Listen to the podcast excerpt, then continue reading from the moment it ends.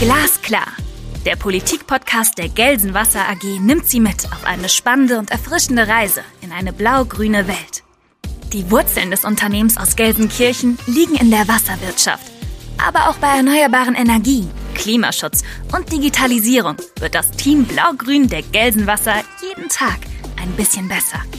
Mitten im Ruhrgebiet spricht Arndt Bär mit seinen Gästen über aktuelle Themen aus Energie, Umwelt und Klimapolitik – Konkret und glasklar.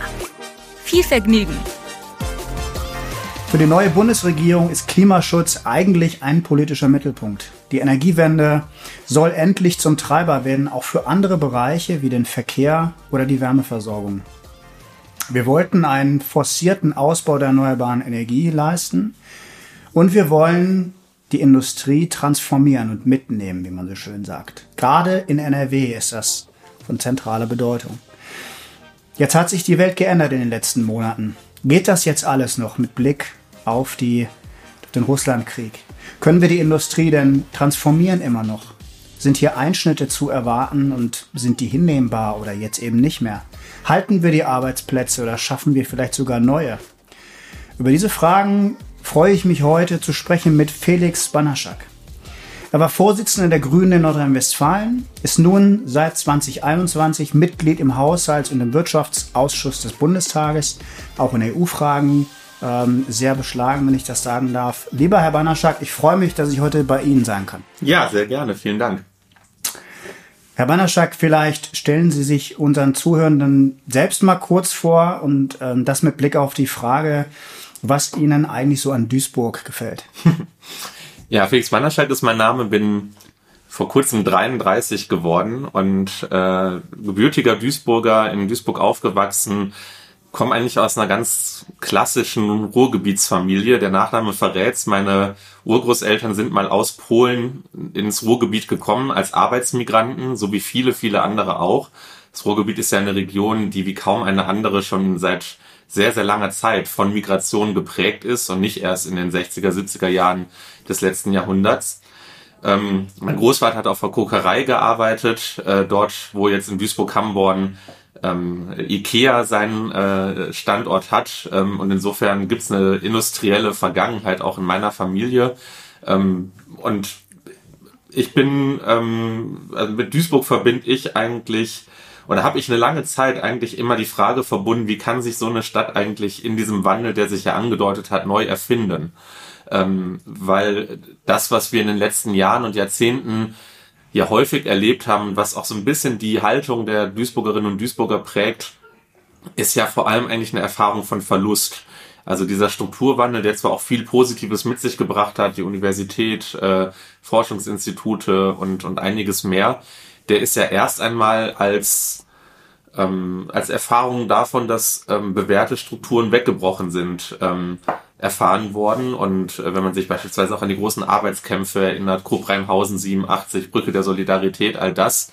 Ähm, und dann stellte sich für mich auch vor einigen Jahren immer die Frage, was kann eigentlich die Perspektive für Duisburg sein? Und ich finde es gerade ganz spannend zu sehen, wie sich diese Stadt und wie sich diese Region mit dieser großen Herausforderung, Klimaneutralität zu erreichen, aber Industrieregion zu bleiben, auseinandersetzt. Und das ist sozusagen sowohl der familiäre als am Ende jetzt auch mein politischer ähm, ähm, oder mein, mein, mein Interesse, so kann man sagen. Ähm, das finde ich sehr spannend. Da lassen wir uns ja gleich nochmal drauf zurückkommen, über die industriepolitischen Fragen. Ähm, ich habe übrigens auch eine familiäre Prägung. Ähm, weiß gar nicht, ob Sie das wissen. Mein Vater lebt auch in Duisburg äh, seit vielen, vielen Jahren. Ich kenne diese Fragen auch selber. Ähm, ist total schwierig für die Region. Es gibt aber übrigens, und das ist ein bisschen Werbung jetzt, auch sehr schöne Ecken in Duisburg. So ist es. Entgegen dem Ruf. Ähm, es gibt wunderschöne Viertel, aber natürlich gibt's auch diese großen ähm, Fragen, die sich einfach stellen durch die Transformation. Was machen Sie so in Ihrer Freizeit, wenn Sie welche haben? ja, die Einschränkung ist durchaus äh, zumindest in manchen Phasen sehr berechtigt. Ähm, ich habe früher mal, bevor ich ähm, ähm, Abitur gemacht habe, war ich mal Turniertänzer und habe mich dann aber entschieden, so etwas äh, kann ich eigentlich nicht mehr machen. Da muss man ähm, verlässlich Termine einhalten, zu bestimmten Zeiten an bestimmten Orten sein, äh, sonst ist da eine Tanzpartner, eine Tanzpartner äh, unglücklich. Ähm, deswegen versuche ich immer mal wieder laufen zu gehen, ähm, Fahrrad zu fahren, Rennrad zu fahren, ähm, versuche so viel wie möglich draußen eigentlich unterwegs zu sein, in der Natur zu sein, ähm, lese gerne und äh, mein eigentlich größtes naja, ich weiß nicht, ob man es ein Hobby nennen kann, aber die beste Art, in Stresssituationen ein bisschen runterzukommen, ist das Kochen. Äh, bin mhm. leidenschaftlicher mhm. Koch und auch Gastgeber und äh, mag das immer sehr, sehr gerne, Menschen einzuladen und ähm, mit gutem Essen und guten Getränken äh, zu versorgen, schöne Abende zu verbringen und habe auch äh, das jetzt zu einem politischen Format im letzten Jahr äh, entwickelt, äh, weil ich der festen Überzeugung bin, die besten Gespräche finden immer in der Küche statt. Es gab ja mal einen äh, Leiter der Staatskanzlei, der war berühmt dafür, dass er in schwierigen Fragen ähm, die Leute eingeladen hat und die Minister bei sich bekocht hat und auch einen, einen trinkenden Abend gemacht hat. Ich weiß nicht, ob Sie sich an den Minister Altmaier erinnern. Für den war das sehr berühmt hier in Berlin. Was kochen Sie am liebsten? Ach, sehr unterschiedlich. Ich habe ähm, ich, ich hab immer so eine Mischung aus, ich brauche eine Inspiration durch ein Kochbuch und durch ein Rezept und dann fange ich mit jedem Mal an, irgendwelche Dinge abzuwandeln und habe viel so israelisch, orientalische Küche in den letzten Jahren äh, ausprobiert und weiterentwickelt, aber ähm, manchmal auch einfach eine vegetarische Variante von Spaghetti Bolognese mit äh, all dem, was dazugehört und dann steht es dann stundenlang auf dem Herd, bis es durchgekocht ist. Das klingt sehr gut. Hm. Wenn man mal so guckt, was die, die Einschränkung, die ich gemacht habe, die ist natürlich, äh, glaube ich, durchaus berechtigt, wenn man so ihren Werdegang sieht. Sie sind ähm, relativ jung, wenn ich das so sagen darf, und haben dafür schon ähm, Europa gemacht. Also sie waren bei europäischen Abgeordneten, bei sehr bekannten, ähm, die jetzt heute auch ähm, mittlerweile in der Bundespolitik sehr aktiv sind. Sie waren äh, Vorsitzender in Nordrhein-Westfalen und jetzt sind sie im Bundestag.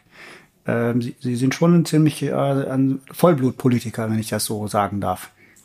Na, ich bin so ein Mensch, der glaube ich grundsätzlich immer nur entweder 100 oder 120 Prozent oder ähm, also geben kann oder es halt sein lässt. Ich bin kein, also das ist auch gar keine sozusagen inhaltliche Wertung, sondern so so, so tick ich einfach äh, mhm. nicht und ähm, deswegen äh, für mich ist die Möglichkeit, politisch Dinge mitgestalten zu können. Das ist ja ein enormes Privileg und dieses Privileg will ich dann auch verantwortlich nutzen und dann eben auch ja, also aus mir herausholen, was ich rausholen kann. Natürlich ist mir im Familienleben, Privatleben wichtig und äh, versuche da auch meine, meine Nischen, aber ähm, ich glaube, sozusagen so unambitioniert einfach irgendwo zu sein und dann zu gucken, was passiert, das ist einfach einfach nicht mein Ding. Dafür finde ich das, was in der Welt passiert, äh, teilweise zu bedrückend und zu notwendig, dass man da die Veränderung angeht.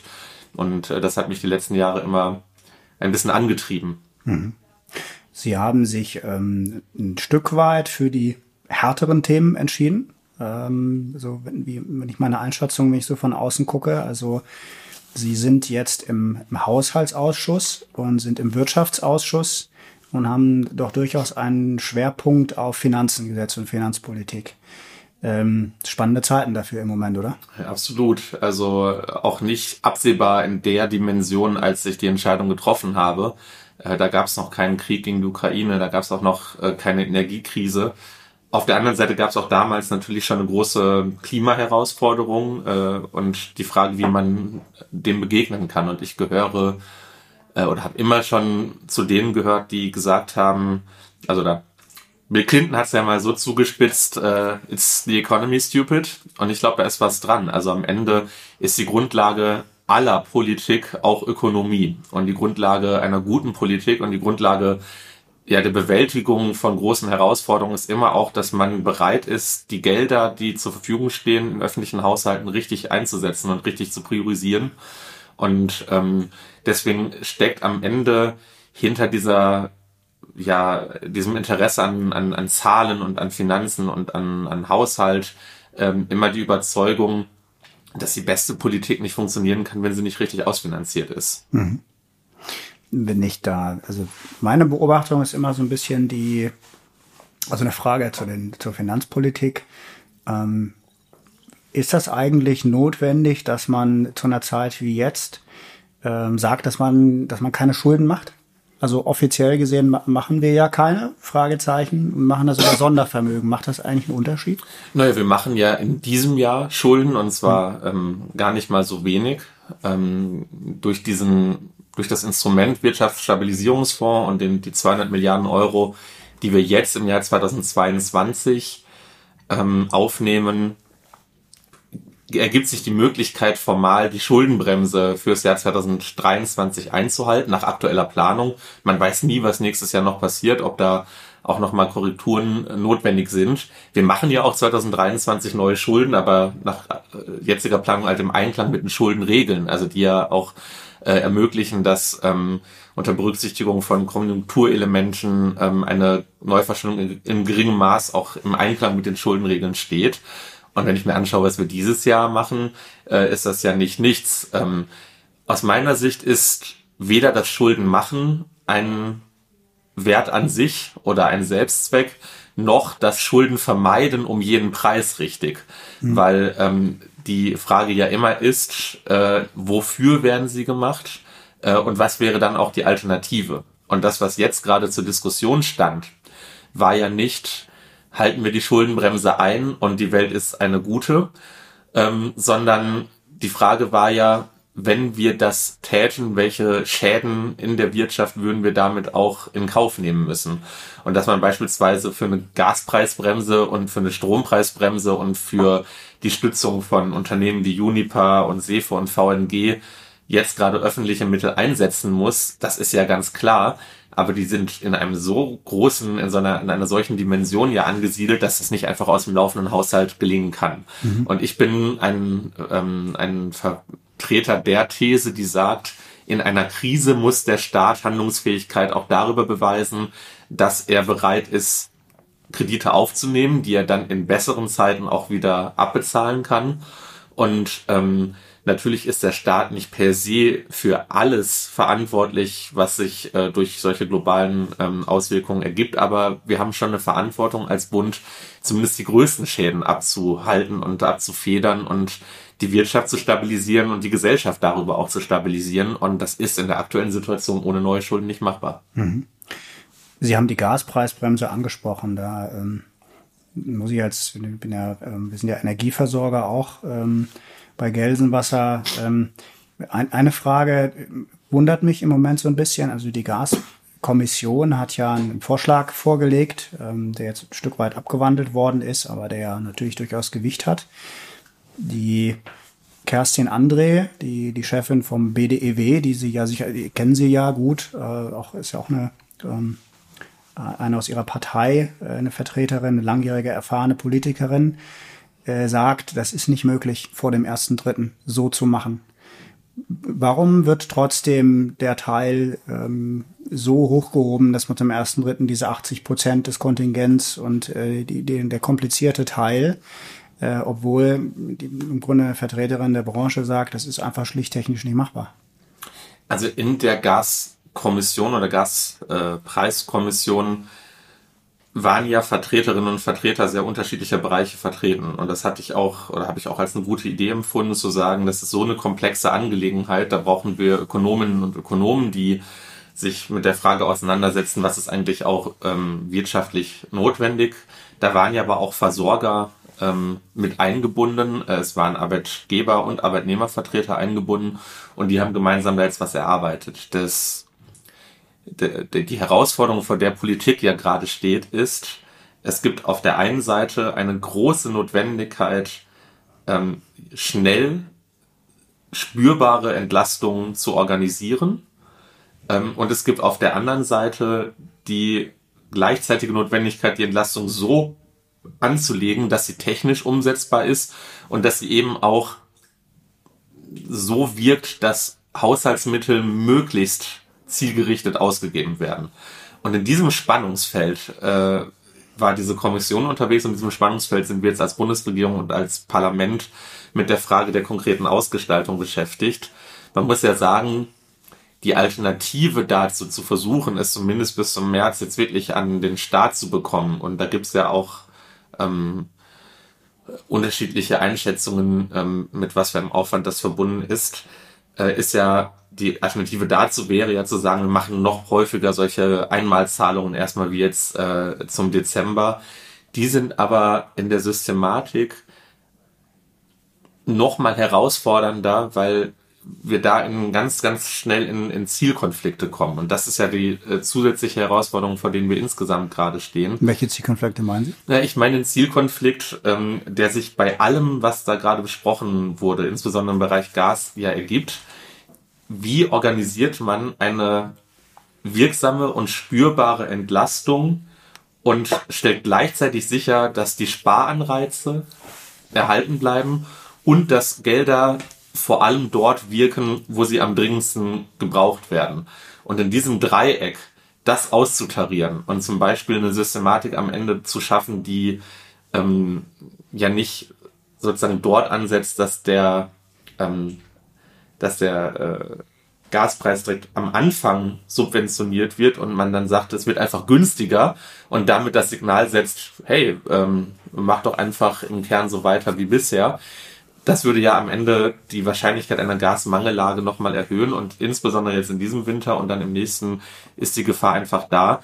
Aber Sie sagen ja ganz richtig, ähm, äh, die Umsetzung ist für die Versorger sehr anspruchsvoll. Der März ist in dem Sinne ein ambitionierter, ein ambitionierter Termin.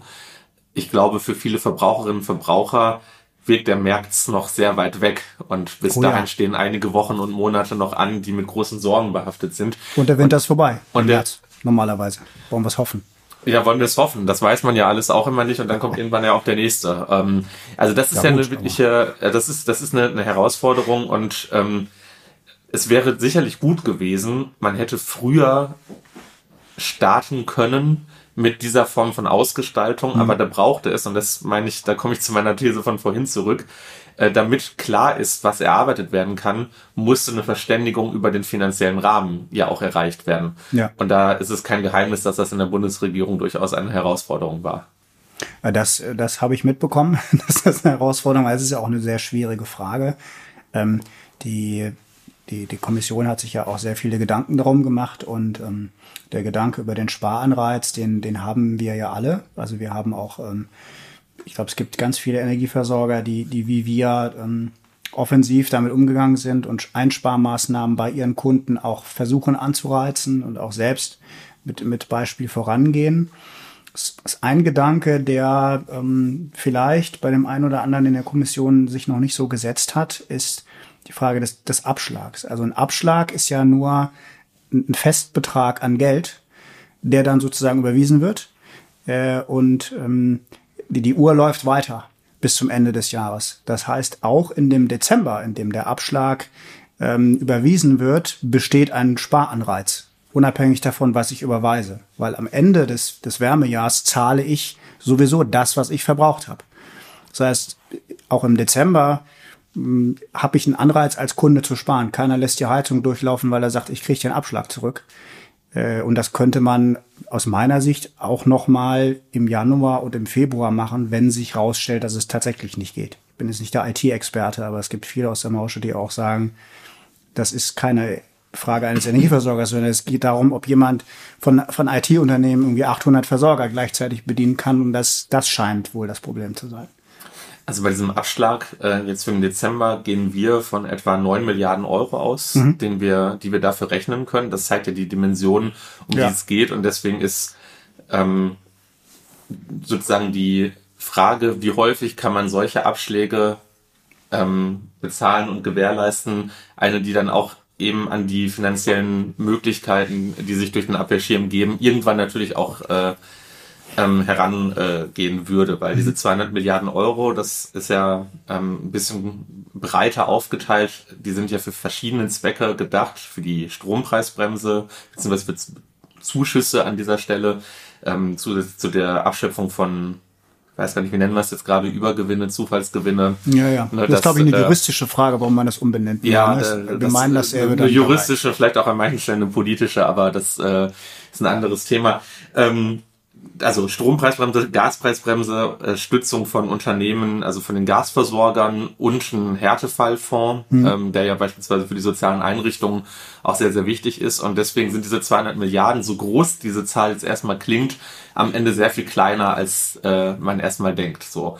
Dann die Frage, was bedeutet das eigentlich alles für die, für die, ähm, also wie, wie kann man diese Sparanreize ähm, einschätzen und kann man sie auch sichern. Ich glaube, man muss da unterscheiden und das wird ja auch getan. Deswegen sind die Systematiken ja unterschiedlich äh, zwischen den privaten Verbrauchern und am Ende auch der Industrie, ähm, weil äh, die Einflussmöglichkeiten unterschiedlich sind und vor allem auch das Bewusstsein dafür äh, unterschiedlich ist. Deswegen werden wir zum Beispiel die Frage von Energieberatung ähm, insbesondere für private Haushalte, aber auch für kleine und äh, mittlere Unternehmen ähm, sicherlich nochmal äh, uns genauer ansehen müssen und das auch stärken müssen, mhm. ähm, weil viele gar nicht so ganz genau wissen, was können sie eigentlich tun, um da Energie auch noch einzusparen, was sind da die Möglichkeiten und ob tatsächlich, und das ist die große Sorge, die ich habe, ob tatsächlich gerade die, die sehr eng mit ihrem Portemonnaie unterwegs sind, ausreichend Vorsorge treffen dafür, dass, wie Sie richtiger sagen, ja die Uhr weiterlaufen wird und irgendwann kommt dann ja auch nochmal die finale Abrechnung.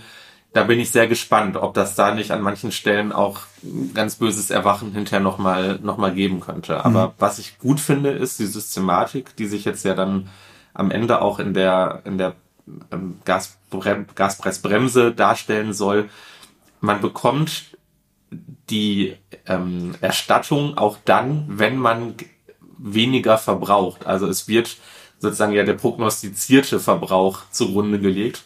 Ja. Und dadurch bedeutet es ja auch, wenn ich Geld, äh, wenn ich Energie spare, bekomme ich trotzdem auch die finanzielle äh, Entlastung. Genau. Und so kann ich auch gleichzeitig die, ähm, die Gasmangellage zumindest unwahrscheinlicher machen. Also da steckt schon. Ähm, also beim Abschlag meinen Sie, ne? Das ist, wie gesagt, wenn ich den Abschlag genau. bekomme, be bekomme ich ja auf Basis von September Betrag X, was weiß ich, 1000 oder 2000, 3000 und die bekomme ich, egal wie viel ich verbrauche genau. die Zeit. Insofern und ist der Anreiz da. Der, Anre der Anreiz ist da, genau. Und ja. der ist natürlich dann auch sozusagen über die Bremse in eine dauerhafte Systematik dann hinterher auch gebracht. Und ähm, also insofern, man kann immer über die Frage sprechen, was passiert, wenn man jetzt zu der Auffassung kommt, das ist am Ende doch so schnell nicht umsetzbar und machbar.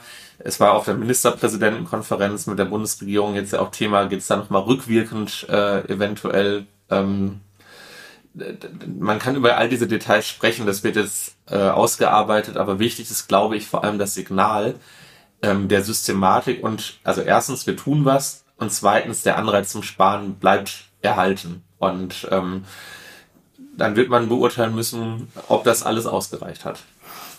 Also ich, bin völlig bei Ihnen. Ich glaube, beides ist wichtig. Also die, die politische Botschaft, was zu machen, und dann auch tatsächlich ähm, ähm, sich um das Thema zu kümmern. Es muss halt am Ende auch wirklich was ankommen bei den ja. Leuten. Also wenn es die Branche nicht umgesetzt kriegt, IT-technisch, und es Chaos gibt, dann ist ja keinem geholfen damit am Ende. Und selbst wenn 20 Stadtwerke es nicht hinkriegen von den 800, haben sie dann auch genau da, haben sie dann das Chaos, wo einer in der Nebenstadt sagt, ich habe 2000 Euro gekriegt, der andere sagt, ich habe nichts gekriegt. Ja. Also. Also das ist ein bisschen die Sorge, die ähm, der Branche da ist. Aber ähm, es ist ja noch Zeit. Ich bin sehr gespannt darauf, wie, wie sich die Politik am Ende jetzt ähm, entscheidet und wie sie mit den Vorschlägen der Kommission umgeht. Ähm, sie haben den anderen Teil angesprochen, der ja, glaube ich, mindestens genauso wichtig ist, die, die deutsche Wirtschaft. Und wie geht die mit der ganzen Situation jetzt demnächst um? Wie, wie schätzen Sie das ein? Sind da die politischen Maßnahmen so, dass man die Folgen abgefedert bekommt?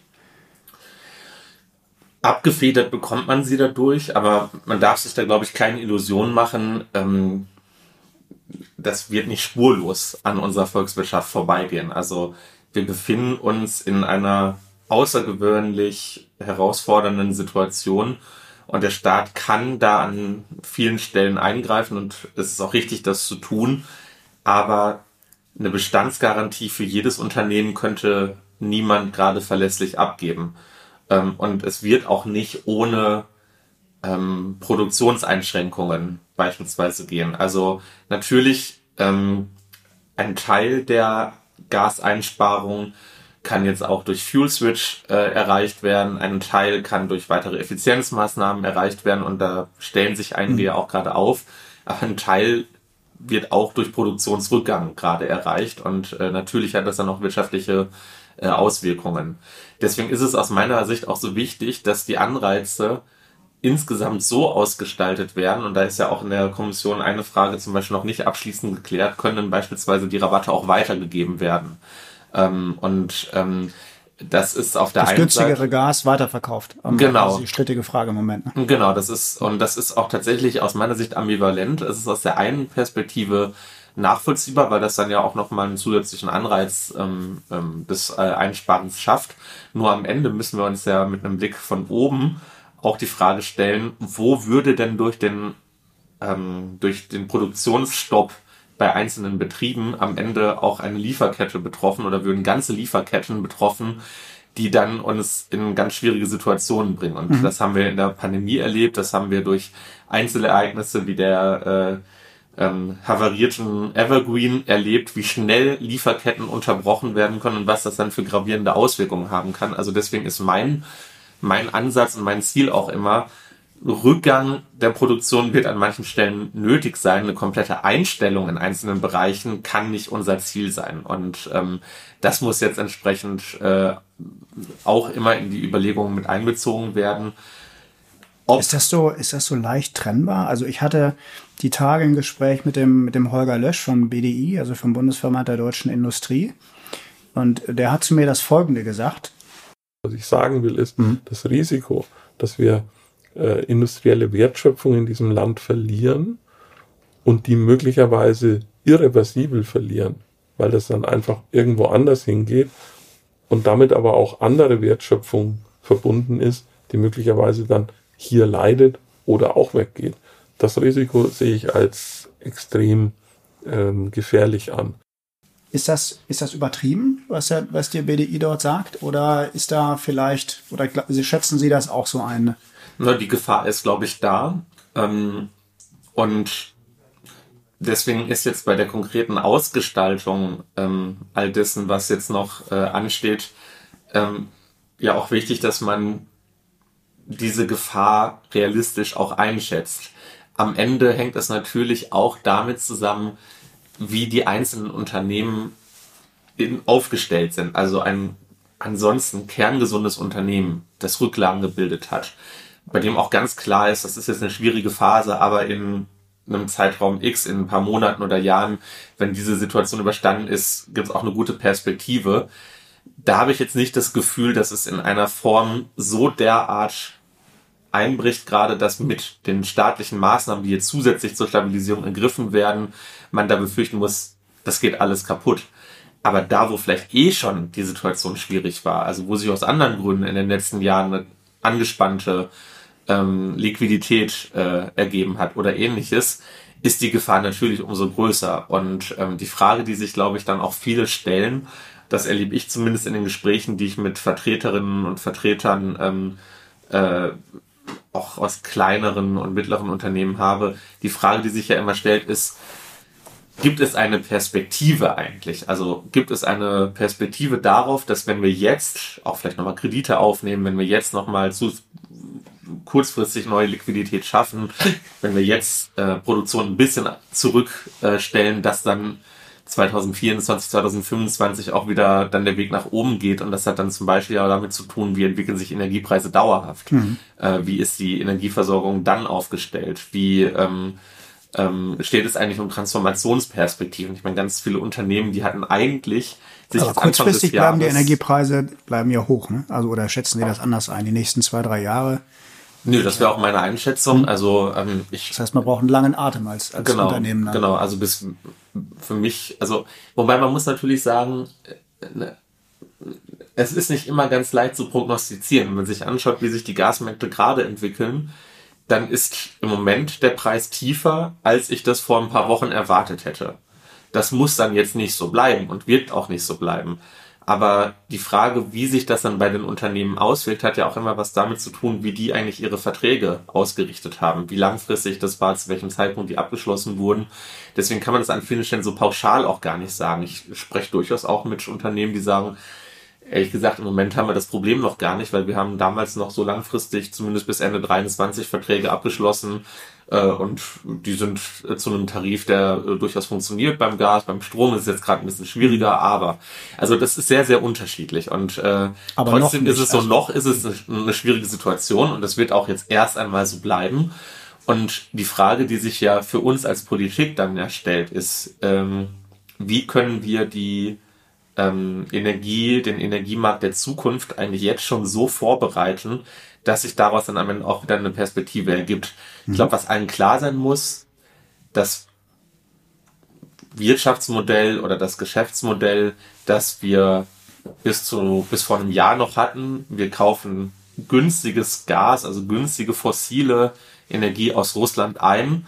Ähm, und darauf baut es auf und darauf können wir auch unsere Exportorientierung ähm, begründen das wird absehbar weiter in einer schwierigen Situation sein. Und auch für viele Unternehmen, die sich ganz konkret gerade die Frage stellen, ist eigentlich Gas noch die Zukunft oder müssen wir äh, in andere Richtungen uns aufstellen, würde ich immer sagen, ähm, gerade dort gehe ich jetzt nicht davon aus, dass wir in zwei oder drei Jahren Preise wie 2020 wieder haben werden. Ja, ich glaube, das ist, das ist unbestritten. Dass, äh, es stimmt, im Moment ist der Preis ein bisschen günstiger, als er es vor einem halben Jahr war. Also ist nicht mehr zehnmal so hoch, sondern nur noch sechsmal so hoch. Also um das, um die Dimension irgendwie so zu sehen. So ist es, ja. Also ist trotzdem natürlich, natürlich am Weltmarkt immer absolut. noch, äh, noch irre. Also, so wie ich, wenn ich sie richtig verstehe, ist eben, also wir hatten ja vorher schon eine angespannte Situation ähm, im Weltmarktvergleich. Die Energiepreise waren nie unser Vorteil. Ähm, jetzt wird es noch wichtiger, sich andere Alleinstellungsmerkmale zu suchen, warum man als deutsches Unternehmen in Deutschland arbeitet und warum man, glaube ich, also Dinge verkauft in ähm, im Wettbewerb zu einem chinesischen Unternehmen und zu einem amerikanischen, wo wir, ja demnächst dann offensichtlich die, die Energie größtenteils einkaufen. Sie sind ja ein großer Verfechter Ihres Standorts auch und ähm, haben beispielsweise die, die ThyssenKrupp als ähm, großen Arbeitgeber aus Duisburg und aus der Region mit, ich glaube, immer noch 10.000 äh, Arbeitsplätzen oder so von der Größenordnung her. Sie, Sie sind ja selbst äh, auch ein, ein Gewerkschaftsmitglied und ähm, diese Frage ist Ihnen sehr wichtig. Wie, wie sehen die Zukunftsperspektiven aus, gerade für diese Industrien, die ja sehr abhängig von Energie und von hohen Temperaturen sind? Also Sie sprechen es ja richtig an. Für mich ist die Frage der Transformation der Industrie immer eine ökologische und eine soziale ähm, weil wir im, in, im Ruhrgebiet, also in Duisburg insbesondere, aber im Ruhrgebiet, in der Rhein-Ruhr-Region, eine hohe Abhängigkeit ähm, von industrieller Wertschöpfung für, das, für den Wohlstand in dieser Region haben.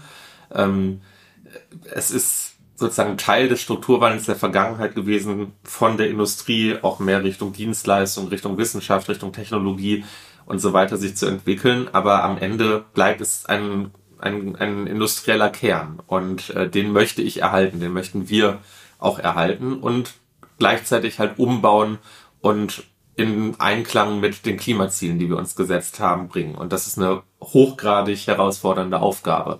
Äh, da darf man sich auch keine Illusionen machen. Für mich ist das deswegen so wichtig, dass ähm, wir da nicht mehr viel Zeit verlieren. Und äh, das ist eine, eine schwierige Situation, die wir gerade haben.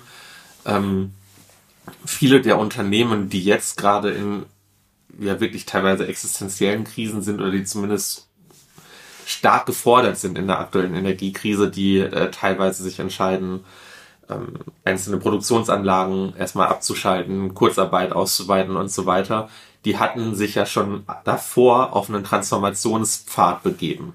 ThyssenKrupp-Stil ja. ist äh, natürlich ein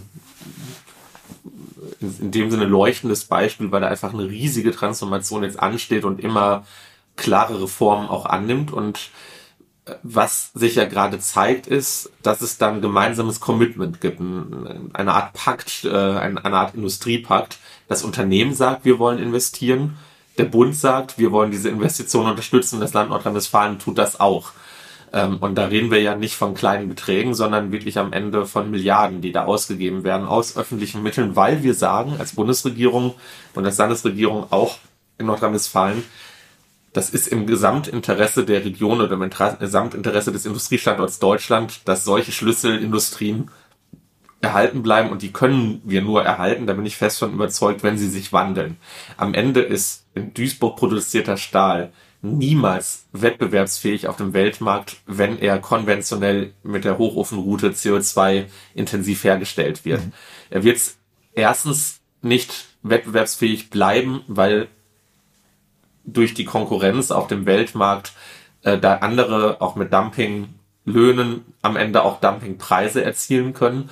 Und er wird es auch deswegen nicht bleiben können, weil wir am Ende eine ja zunehmende CO2-Bepreisung auch haben werden, die diesen Stahl teurer machen wird. Also muss jetzt eigentlich ähm, alles dafür getan werden, dass diese Transformation hin zu einer klimaneutralen Produktion auch gelingen kann.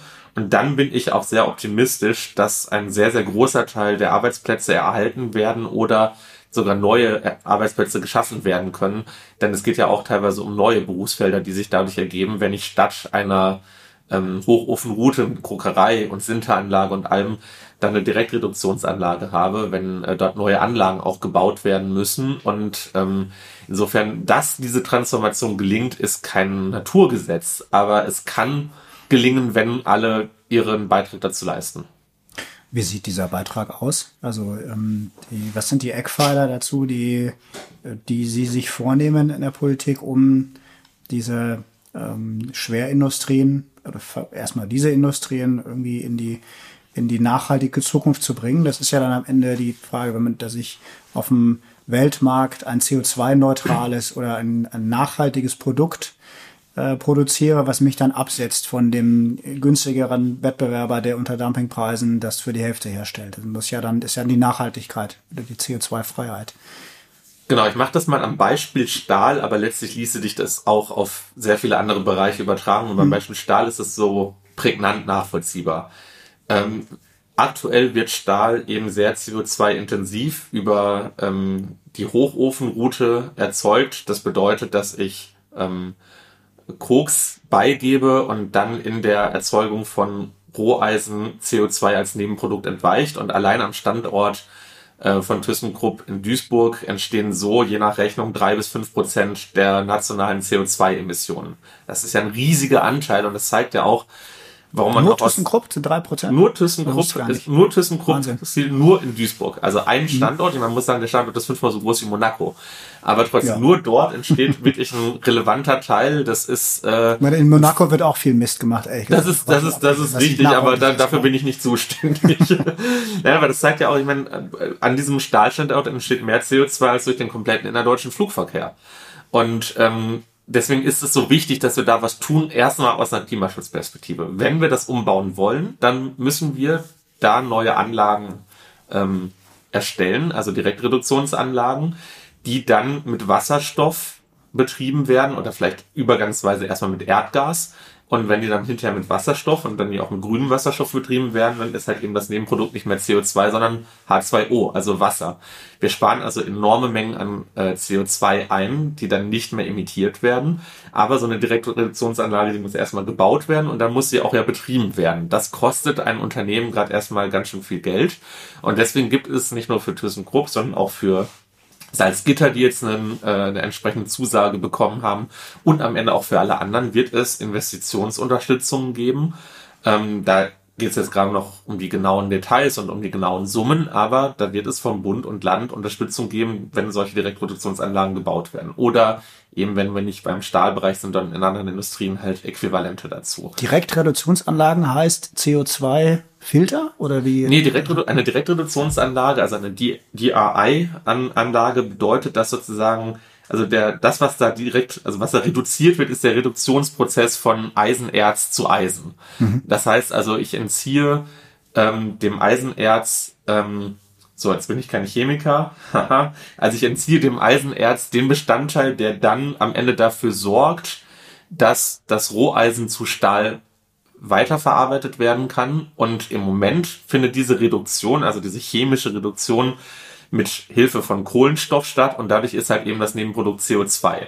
Und wenn ich dann mhm. in einer Direktreduktionsanlage und nicht mehr im Hochofen ähm, diese direkt, also diese Re Reduktion des Eisenerzes mit Wasserstoff vornehme, dann kann ich eben den CO2 einsparen, weil eben als Nebenprodukt nur noch Wasser entsteht. Also das heißt, ich habe beim Stahl wirklich einfach eine neue Möglichkeit, äh, an der entscheidenden Stelle CO2 einzusparen. Aber diese Direktreduktionsanlage muss ja erst auch mal gebaut werden. Die sind auch ganz schön groß und äh, kosten ganz schön viel Geld. Ähm, aber im Prinzip kann ich darüber den zentralen Teil von Klimaemissionen, also klimaschädlichen Emissionen in der Stahlproduktion verhindern. Äh, gleichzeitig wird es dann so sein, dass wenn eine solche Anlage erst einmal gebaut ist, wenn wir die betreiben, vielleicht das am Anfang teurer ist, Stahl auf diese Weise zu produzieren, weil ich beispielsweise auch den grünen Wasserstoff ja erstmal bezahlen muss, der mhm. am Anfang vielleicht noch teurer ist, als er dann irgendwann sein wird. Und dafür haben wir uns ein zweites, einen zweiten Mechanismus überlegt, der jetzt gerade entwickelt wird, über sogenannte Klimaschutzverträge, Carbon Contracts for Difference, äh, werden Verträge zwischen den Unternehmen und dem Staat äh, geschlossen, die im Prinzip so funktionieren, dass solange die CO2 freundliche oder die CO2, also die klimafreundliche, die CO2-arme Produktionsweise, also Direktreduktionsanlage, Wasserstoff, teurer ist, als die Stahlerzeugung bisher wäre, wird diese Differenz ausgeglichen vom Staat. Also diese Differenzkosten bezahlt erstmal der Staat und bezuschusst das. Und dann passiert Folgendes. Dadurch, dass der CO2-Preis steigt, steigen die Kosten für die herkömmliche Produktion Mhm. Und dadurch, dass nach und nach auch der Preis für Wasserstoff beispielsweise sinken wird, sinken die Kosten für die klimafreundliche Produktion. So gleicht sich das immer an und deswegen werden die Differenzkosten immer geringer. Das heißt, die staatlichen Zuschüsse werden geringer. Und irgendwann ist der Punkt erreicht, wo eigentlich die neue Produktionsweise auch wirtschaftlicher ist als die alte. Und in dem Moment zahlt das Unternehmen dem Staat das Geld, diese Differenz dann wieder zurück. Und das ist am Ende eine Systematik, die dazu führt, dass es eine Investitionssicherheit für die Unternehmen gibt, weil sie wissen, sie müssen jetzt in die neue Anlage investieren, dafür bekommen sie auch staatliche Unterstützung. Aber wenn sie das tun, dann ist die Produktion nicht teurer für sie, weil solange es theoretisch teurer wäre, wird der Staat das ausgleichen. Und über diese beiden Varianten ist schon einiges getan. Dann könnte ich jetzt noch über Leitmärkte für grünen Stahl oder Leitmärkte für grüne ja, ja. Produkte sprechen. Da hätte ich die Zwischenfrage über, nämlich. Referenzpreis, ja. also welchen Preis setze ich an, wo ich sage, wenn ich diesen Preis, wenn ich diese Differenzkosten nehme zu einem Preis, dann äh, wird es funktionieren, dass ThyssenKrupp den grünen Stahl auf dem Weltmarkt verkauft. Ja, die Förderrichtlinie wird gerade ähm, ja auch erarbeitet, deswegen will ich dem nicht vorweggreifen, aber am Ende muss man auch sagen, ähm, diese diese beiden Bestandteile, die ich jetzt gerade relativ wortreich ja dargestellt habe, weil man es ja auch erstmal ähm, so nachvollziehen musste, sehr kompliziert, ja. ja. Ähm, ähm, das sind ja sozusagen erstmal die Grundbedingungen dafür, mhm. dass es dann am Ende Wettbewerbsfähigkeit gibt. Was dann ja noch passieren muss, ist auf der einen Seite muss ich ein globales, im globalen Handel ein sogenanntes Level Playing Field schaffen, also dafür sorgen, dass die Ausgangsbedingungen für den weltweiten Handel gegeben sind. Und im Moment macht die Europäische Union das darüber, dass sie halt den äh, äh, Unternehmen ähm, CO2-Zertifikate, Emissionszertifikate oder also Zertifikate im äh, Emissionshandel kostenlos zuteilt. Und das wird jetzt immer weniger sein. Und das führt dann ja auch dazu, dass es diesen Anreiz gibt, CO2 auch wirklich zu vermeiden. Aber damit am Ende dann ein Wettbewerbs ähm, gegenüber beispielsweise chinesischem, amerikanischem, woher auch immer kommenden Stahl ausgeglichen wird, äh, erarbeitet die Europäische Kommission gerade einen Mechanismus, einen, ähm, äh, ein, ein CO2-Grenzausgleich, äh, CBAM genannt, äh, der dafür sorgen soll, äh, dass am Ende Produkte, die aus dem nicht, also aus dem außereuropäischen Ausland in die Europäische Union importiert werden, ein CO2-Grenzausgleich, dass darauf ein CO2-Grenzausgleich erhoben wird, der dann dafür sorgen würde, dass wenn, ich mache das jetzt mal sehr zugespitzt und verkürzt, wir in China weiter Stahl produzieren, der sehr CO2 äh, intensiv produziert wurde und dann steht ein Unternehmen in Deutschland vor der Frage, nehme ich jetzt den von ThyssenKrupp oder Salzgitter oder den von einem chinesischen Unternehmen, dass in dem Moment, wo der importiert würde, im Prinzip die Differenz zu dem deutschen klimaneutral produzierten Stahl ausgeglichen würde. Das heißt, der wird teurer und dadurch ist dann der Anreiz auch dafür da zu sagen, ach komm, dann nehme ich doch lieber den grünen Stahl von um die Ecke. Und äh, das ist aber auch wirklich nochmal ein hochkomplexes Feld, das gerade erarbeitet wird. Der ganze Bereich Außenhandel, Außenwirtschaft äh, hochkompliziert. Äh, dann die Frage grüne Leitmärkte. Also wollen wir nicht, das wäre mein Ansatz, dafür sorgen, dass bei öffentlicher Vergabe es bestimmte Quoten für grüne Produkte gibt. Also wenn irgendwo mal wieder mhm. über dem Rhein eine Stahlbrücke gebaut wird, könnte man doch sagen, mindestens eine bestimmte Menge des Stahls, der da verbaut werden soll, muss erstens grün sein, also aus erneuerbaren äh, Energien und dann halt eben über eine solche Route, wie ich es gerade dargestellt habe, kommen und am besten vielleicht sogar regional. Ähm, will man nicht auch zum Beispiel für die Automobilindustrie Richtlinien setzen, dass man sagt, ja, so ein VW Passat, warum sollte der nicht auch zu einem bestimmten Bestandteil aus grünem Stahl die Karosserie haben? Ähm, will man das nicht auch in anderen Bereichen haben? Ich meine, wir brauchen für die Energiewende ganz, ganz viele neue Windkraftwerke, dafür wird auch Stahl verbaut Warum sagt man nicht, eine bestimmte Förderung gibt's nur oder eine bestimmte Vergütung für den Strom, der darüber entsteht, wenn auch diese Windräder aus grünem Stahl äh, gebaut werden? Also das ist ja mhm. alles, das sind alles Dinge, die man machen kann. Und das verdeutlicht aber auch so ein bisschen die Komplexität. Es müssen am Ende sehr, sehr viele Zahnräder aneinander greifen, damit diese Transformation wirklich gelingen kann. Nur die Alternative ist total klar. Wenn man das nicht macht, dann wird am Ende bei ThyssenKrupp in Duisburg das Licht ausgehen. Das glaube ich auch. Also das finde ich, ähm, also bei aller Komplexität, die Sie gerade geschildert haben, die, ähm, also wenn jetzt ist natürlich ein abendfüllendes Thema. Aber am Ende läuft es darauf hinaus, man muss einen künstlichen Markt selbst schaffen. Das kann man national ein Stück weit tun, muss dann immer diese Schnittstelle aber zum Weltmarkt sehen. Das macht, glaube ich, eben genau das macht die Schwierigkeit aus ja. für eine Bundespolitik. Ähm, aber jedenfalls gibt es keine Alternative dazu, das glaube ich auch. Ich habe zumindest den, den Eindruck, dass die Industriepolitik in, in sehr guten Händen ist. Also sie machen sich eine Menge Gedanken darüber. Äh, und äh, wir haben, glaube ich, da unheimlich viele Ansätze, die, ähm, ähm, die glaube ich, sehr vielversprechend auch klingen und die jetzt umgesetzt werden müssen in der nächsten Zeit. Und ähm, wenn es den grünen Wasserstoff dann auch gibt, ähm, glaube ich, ist das ähm, der einzige Weg, in der Tat. Ich bedanke mich sehr für das Gespräch. Ich ähm, äh, werde das selber sehr, äh, sehr interessiert weiter verfolgen. Ich habe eine Abschlussfrage, die ich Ihnen gerne noch stellen würde. Ähm, wenn Sie in den nächsten zwölf Monaten gerne eine Frage für sich glasklar beantwortet hätten, kann privat oder politisch sein. Ähm, welche wäre das aus Ihrer Sicht? Das ist in der Tat eine sehr ähm, herausfordernde Aufgabenstellung, will ich das so äh, sagen, weil das alles auf eine Frage immer zuzuspitzen. Eine rauszusuchen. Eine, ra eine rauszusuchen. Na, ich glaube, die, die, die Frage, die sich mir gerade stellt, ähm, da haben wir kaum drüber gesprochen, aber ähm, das, was jetzt gerade ansteht in der Gesellschaft, also die Herausforderung mit der Energiekrise, die Inflation, die drohende Rezession, die sich ja jetzt schon abzeichnet, das ist ja offensichtlich auch eine Bedrohung für unsere demokratische Verfassung in unserer Gesellschaft. Ähm, in solchen Krisen gibt es immer Tendenzen, dass Menschen sich von der Demokratie oder von der, zumindest von Teilen des demokratischen Systems, von Regierungen, von ähm, Parteien abwenden, die äh, versuchen, auf, auf komplexe Fragen komplexe Antworten zu geben und nicht nur die einfachen. Und meine Frage ist gerade, schaffen wir es über diesen Winter ohne dass uns die Gesellschaft in einer Intensität auseinanderfliegt, die wir so nicht wieder kitten können. Und meine Hoffnung ist, dass dann in einem Jahr ich diese Frage oder wir diese Frage mit Ja beantworten können, weil wir es geschafft haben, politisch die richtigen, ähm, die richtigen Maßnahmen zu ergreifen, um so weit zu stabilisieren, dass alle, so viele wie möglich es über diese Zeit schaffen, ohne dass sie sagen, ab jetzt ohne mich. Also diese Hoffnung, die würde ich absolut teilen. Ähm, ich bin aber auch eher positiv. Das Wetter spielt hier im Moment auch einigermaßen mit noch. Äh, und ähm, ich freue mich, wenn wir diese Frage in zwölf Monaten tatsächlich nochmal erörtern werden, wenn Sie Lust haben. Sehr gerne. Einladen. Sehr gerne. Vielen Dank, Herr Banaschak. Danke Ihnen.